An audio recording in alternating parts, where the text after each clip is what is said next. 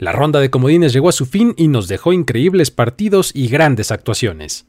Abrimos el fin de semana con cuatro quarterbacks debutantes en postemporada por primera vez desde 1986 y lo cerramos con el primer triunfo en playoffs de los Cowboys como visitantes desde 1993. Si algo nos quedó claro es que en estos encuentros el coaching importa y mucho.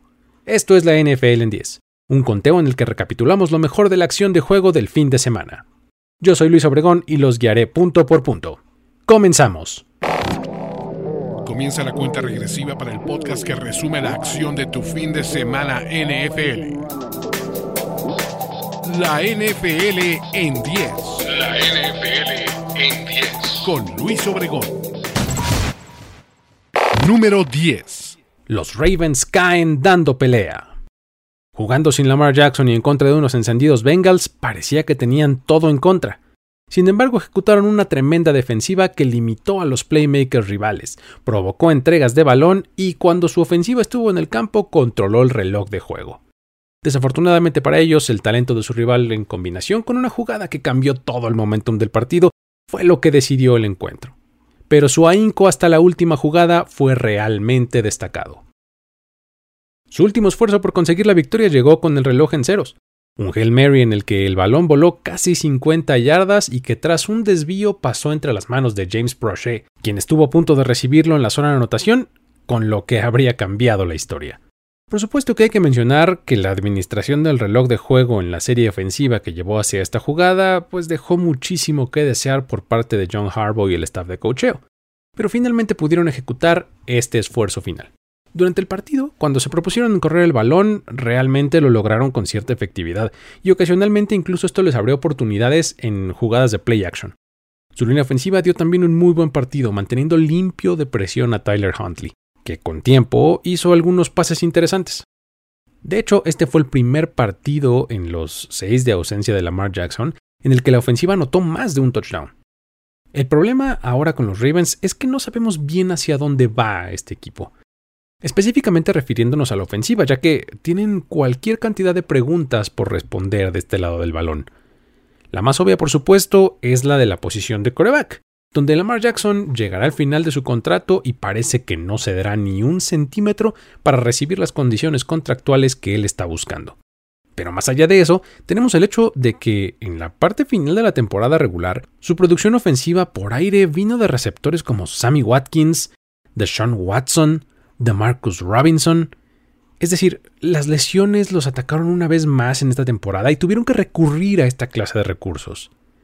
Su eliminación a estas alturas los deja con la selección 23 en la primera ronda del próximo draft y con la ilusión de saber que por lo menos normalmente siempre hacen las cosas muy bien en el offseason. Ahora todo es cuestión de hacer que esas piezas encajen y den resultados en victorias y derrotas. Número 9. Derrota con la cara en alto para Miami. Aquí tenemos el caso de otro equipo que a pesar de la derrota mostró mucho más de lo que se esperaba inicialmente de ellos. Hay que recordar que jugaron con su tercer coreback, Skyler Thompson, sin su corredor principal Raheem Mustard, y con dos bajas importantes en la línea ofensiva.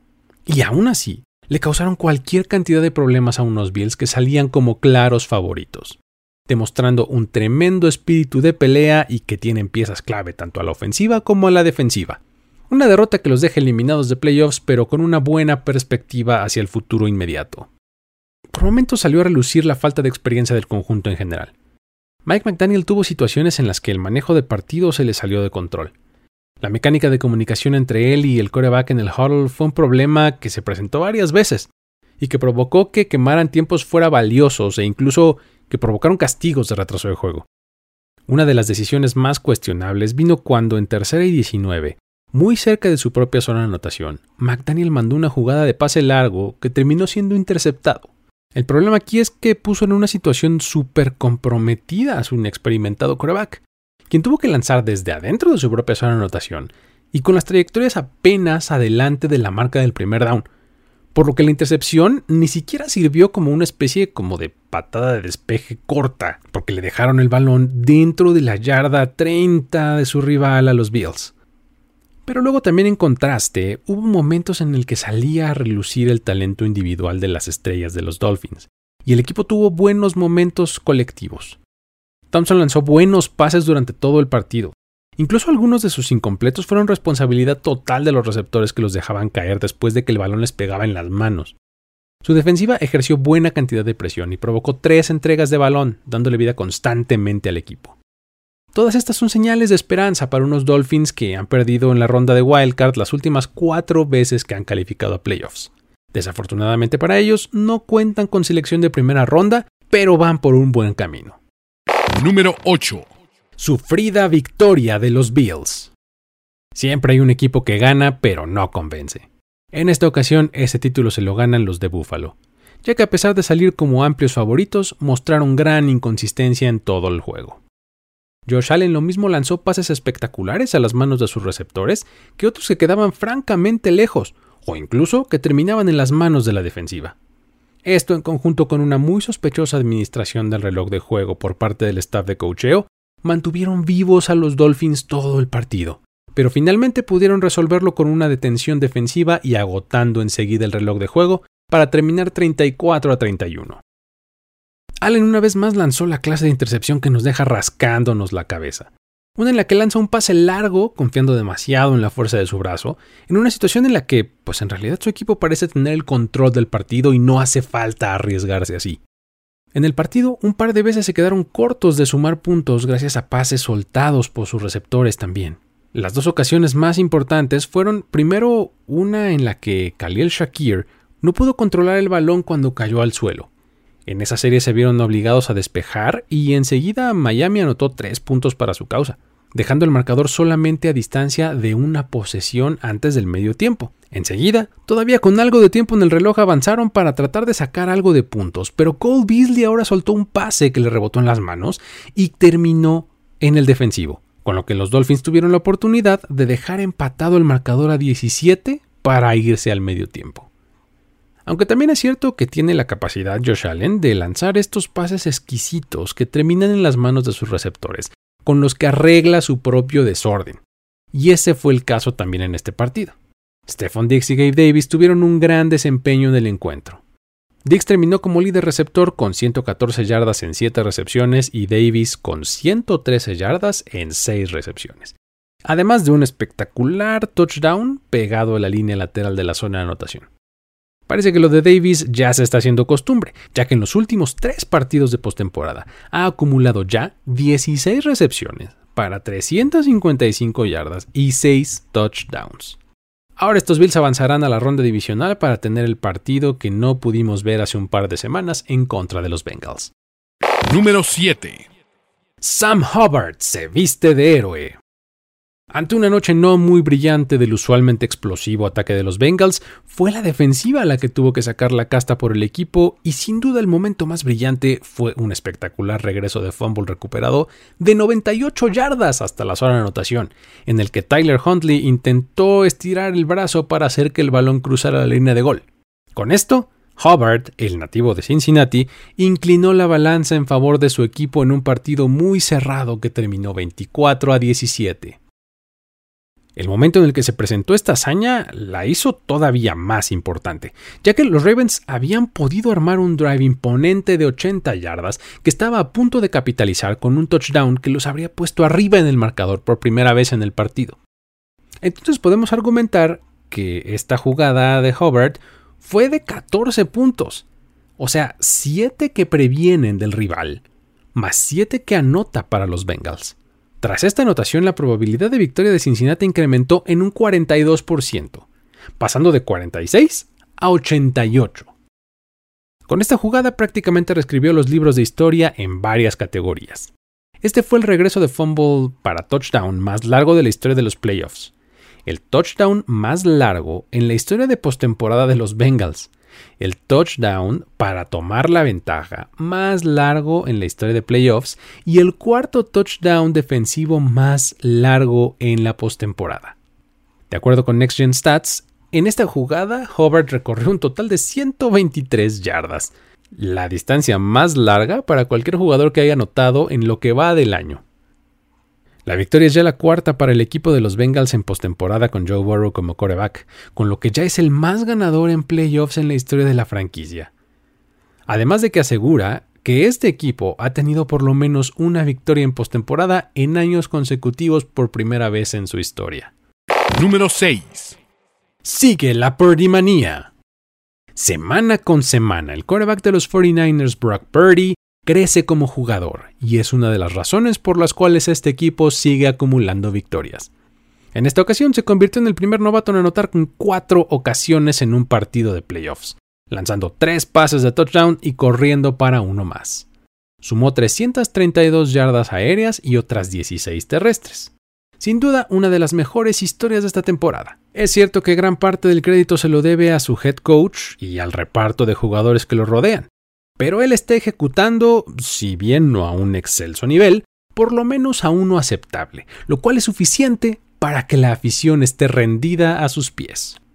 El partido comenzó de forma regular para él y su ofensiva. Sin embargo, el segundo cuarto fue algo áspero, debido a que la presión de la defensiva de Seattle estuvo haciéndolo salir constantemente de la bolsa de protección, haciéndolo rolar cada vez hacia su lado izquierdo y forzándolo para deshacerse del balón.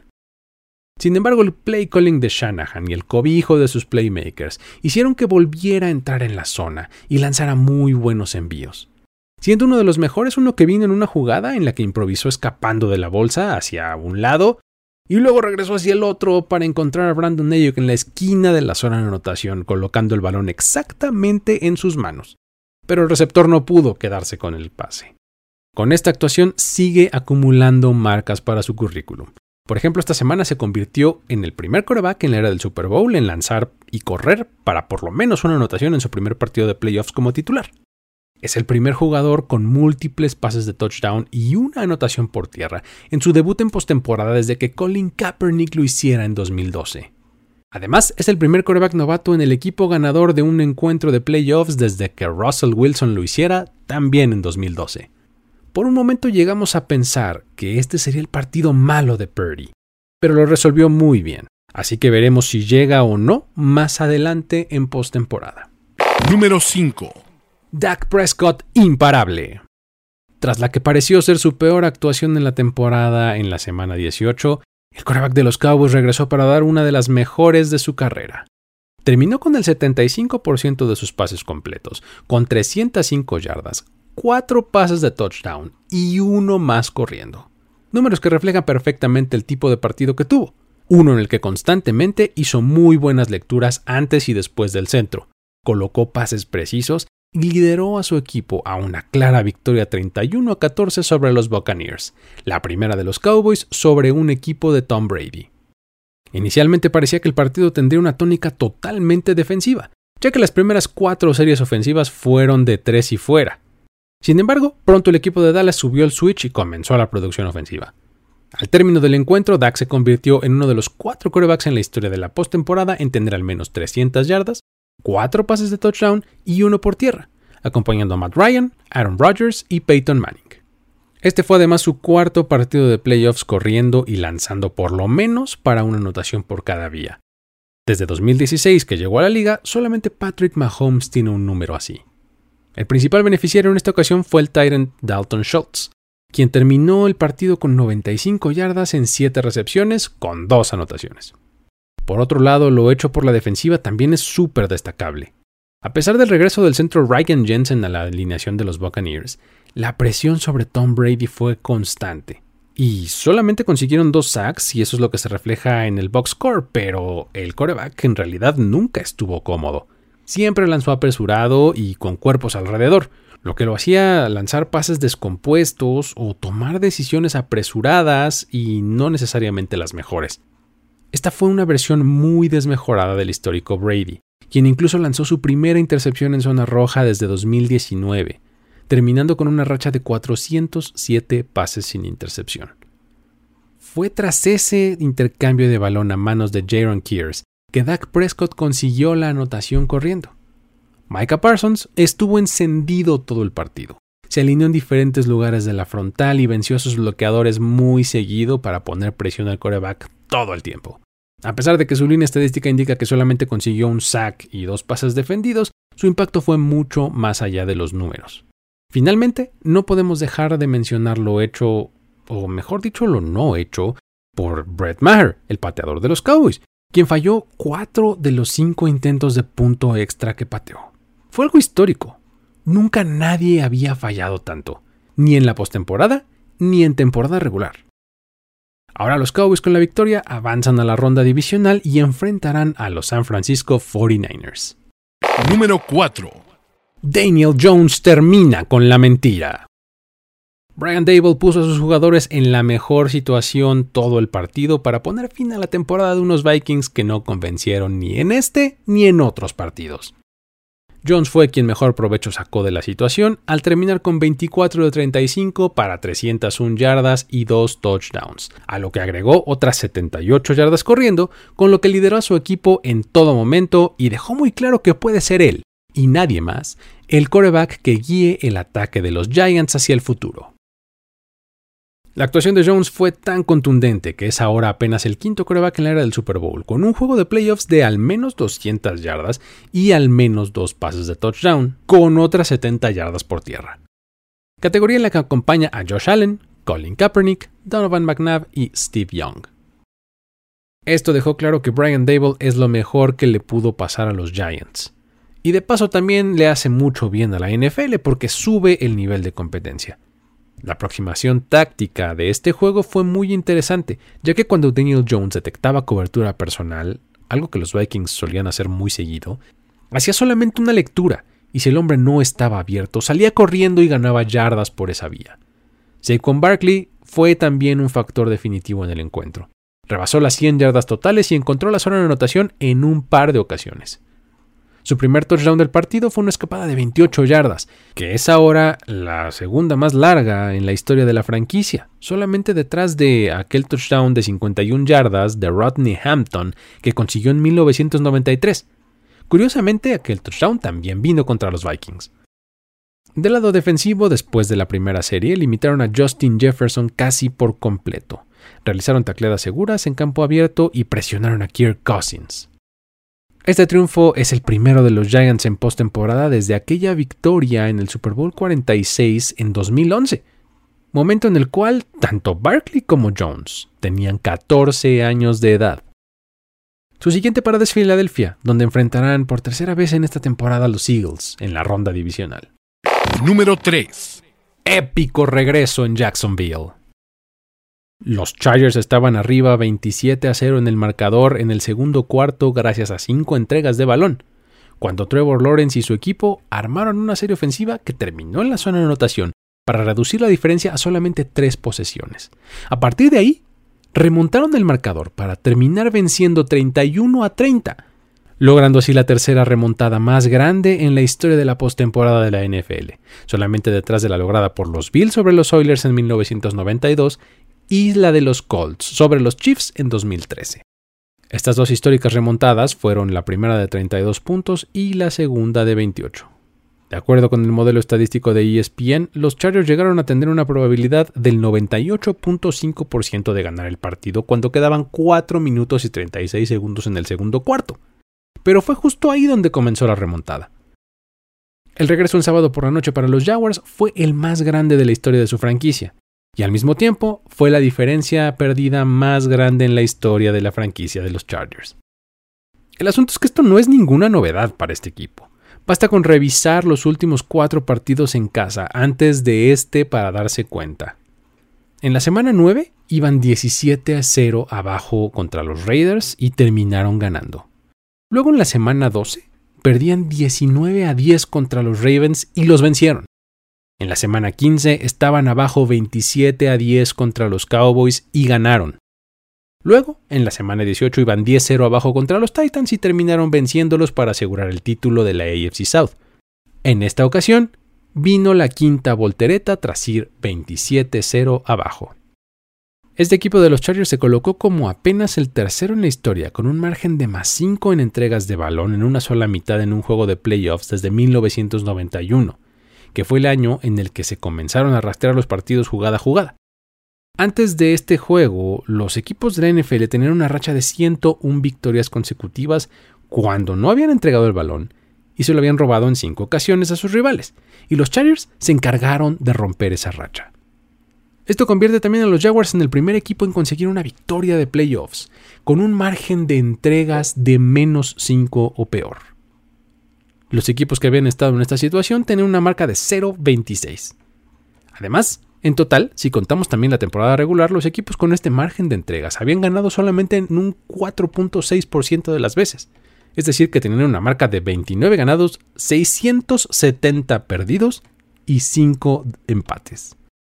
Esto convierte a los Jaguars en el primer equipo en la historia en ganar un juego de playoffs al año siguiente de terminar con el peor récord de la liga. Un regreso histórico que hace que los Jaguars avancen a la ronda divisional para enfrentar a los Chiefs. Número 2. El arsenal de los 49ers.